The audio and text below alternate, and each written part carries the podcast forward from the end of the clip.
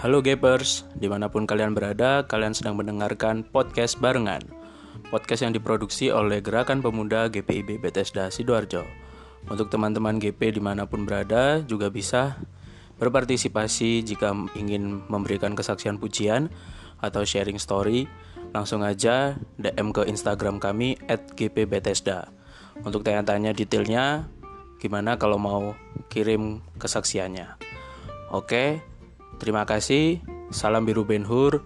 Salam gerakan pemuda. Tuhan Yesus memberkati.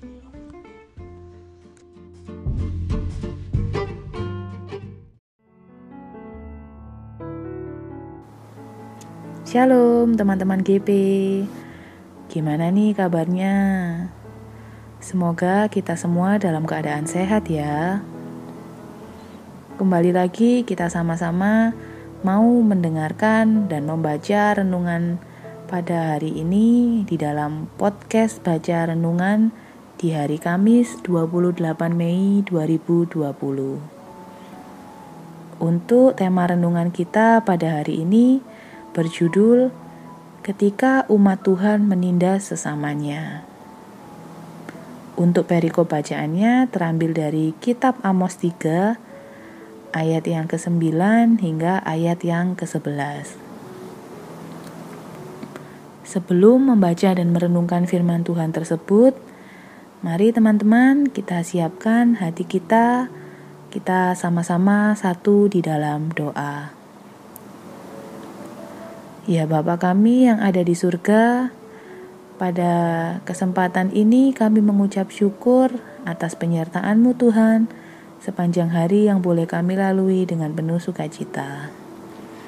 Pada hari ini, ya Tuhan, kami sama-sama berkumpul untuk membaca firman-Mu. Biarlah firman yang kami baca dapat kami mengerti dan bisa menjadi kekuatan kami dalam menghadapi kehidupan kami hari lepas hari. Bimbing dan sertai kami selalu ya Tuhan.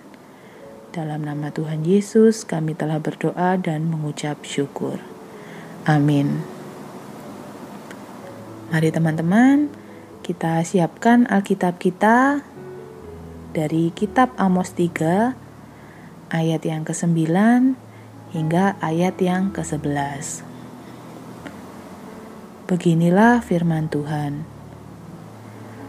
Siarkanlah di dalam puri di Asyur dan di dalam puri di tanah Mesir, serta katakan, Berkumpullah di gunung-gunung dekat Samaria, dan pandanglah kekacauan besar yang ada di tengah-tengahnya, dan pemerasan yang ada di kota itu. Mereka tidak tahu berbuat jujur, demikianlah firman Tuhan. Mereka itu yang menimbun kekerasan dan aniaya di dalam purinya Sebab itu, beginilah firman Tuhan Allah: Musuh akan ada di sekeliling negeri, kekuatanmu akan ditanggalkannya daripadamu, dan burimu akan dijarahi. Demikian pembacaan Alkitab kita pada hari ini. Mari, teman-teman, kita sama-sama membaca dan merenungkan SBP kita yang berjudul "Ketika Umat Tuhan Menindas Sesamanya". Teman-teman GP, gak jarang kan kadang kita mendengar ungkapan, ah, namanya juga masih manusia, wajar dong kalau berbuat dosa. Atau bahkan kadang-kadang kita sendiri nih yang bilang, ya namanya juga masih hidup di dunia, jadi bisa aja kan kita jatuh dalam dosa. Tuhan Maha Pengampun. Jika kita memohon ampun di hadapannya, pasti Dia akan mengampuni kita. Ungkapan-ungkapan ini memperlihatkan sebuah pembenaran diri atas kesalahan yang pernah kita lakukan. Seakan-akan Tuhan begitu mudahnya membiarkan dan mengampuni kesalahan yang pernah kita buat, karena kembali lagi kita ini manusia. Kira-kira benar nggak ya semudah itu Tuhan memaafkan atau Tuhan mengampuni kita? Mari teman-teman, di dalam renungan kali ini kita simak dan kita pelajari bersama-sama. dalam perikop bacaan kita merupakan pemberitaan hukuman yang ditujukan kepada bangsa Israel. Sebuah pemberitaan hukuman terpanjang yang dicatat dari mulai pasal 2 ayat yang ke-7 hingga pasal 6 ayat yang ke-14. Kejahatan yang dilakukan adalah maraknya praktek tindak ketidakadilan terhadap mereka yang miskin dan lemah. Seperti dijual sebagai budak karena mereka nggak mampu bayar hutang atau bisa juga menipu orang miskin. Gak jarang juga praktek amoral yang dilakukan ayah terhadap anak menjadi suatu praktek yang biasa di tengah bangsa tersebut. Terhadap kejahatan itu, Amos dalam perikop kita mengungkapkan bahwa bangsa Israel akan dihancurkan oleh musuh dan semua kekayaan mereka akan dirampas dari mereka. Di sini bisa terlihat jelas bahwa Tuhan tidak berkompromi dengan dosa, walau itu dilakukan oleh umatnya sendiri. Teman-teman GP sekalian, dari pembacaan kita pada hari ini, ada beberapa pelajaran penting yang dapat kita lihat atau dapat kita pelajari bersama-sama. Yang pertama yaitu jangan mempermainkan kebaikan Tuhan. Setiap anak Tuhan harus taat dan setia pada perintah Tuhan. Jika kita dengan sengaja melakukan kesalahan, maka Tuhan akan menghukum kita.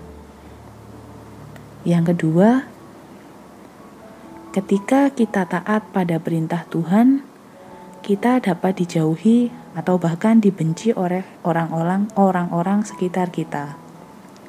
Tetapi teman-teman, yang perlu diingat, tetaplah bertindak benar. Karena nantinya Tuhan pasti akan menolong kita. Yang perlu diingat juga teman-teman, ada tertulis dalam kitab Galatia 6 ayat yang ketujuh yang mengatakan bahwa jangan sesat. Allah tidak membiarkan dirinya dipermainkan karena apa yang ditabur orang itu juga yang akan dituainya. Berdasarkan ayat ini, kembali lagi kita diingatkan setiap perbuatan atau setiap perkataan yang nantinya kita lakukan atau yang nantinya kita ucapkan itu semua akan mengakibatkan segala sesuatu. Akibat-akibat itulah yang nantinya harus kita pertanggungjawabkan. Karena kembali lagi, kita yang melakukan perbuatan itu, kita juga yang mengatakan hal-hal tersebut. Sehingga apa yang kita tabur itu juga nantinya yang akan kita tuai. Perlu diingat juga teman-teman, setiap kesalahan yang kita perbuat, Tuhan juga pasti akan menghukum kita. Bisa dilihat juga di dalam bacaan tertulis bahwa Tuhan tidak berkompromi dengan dosa, walau itu dilakukan oleh umatnya sendiri. Kembali lagi kita diingatkan, setiap tutur kata kita, setiap perilaku kita ada baiknya kita selalu berhati-hati. Karena nantinya apa yang kita lakukan, apa yang kita ucapkan itu juga yang harus kita pertanggungjawabkan. Tetap ingat teman-teman, semua yang kita lakukan, lakukanlah dengan benar. Karena Tuhan pasti akan menolong kita. Mari teman-teman, untuk menutup renungan kita pada malam hari ini, kita sama-sama bersatu di dalam doa. Mari berdoa. Tuhan, kami telah mendengar sebagian dari firman-Mu. Biarlah firman yang telah dibaca dan didengar ini dapat menjadi petunjuk dan penolong bagi kami untuk menjalani kehidupan kami berikutnya. Bantu kami ya Tuhan, agar kami dapat selalu hidup dalam ketaatan dan kesetiaan kepadamu dan dapat menjadi saksimu yang setia. Berkati kami selalu ya Tuhan, agar kami tetap dapat menjadi pelaku firman-Mu. Dalam nama Tuhan Yesus kami telah berdoa dan mengucap syukur. Amin.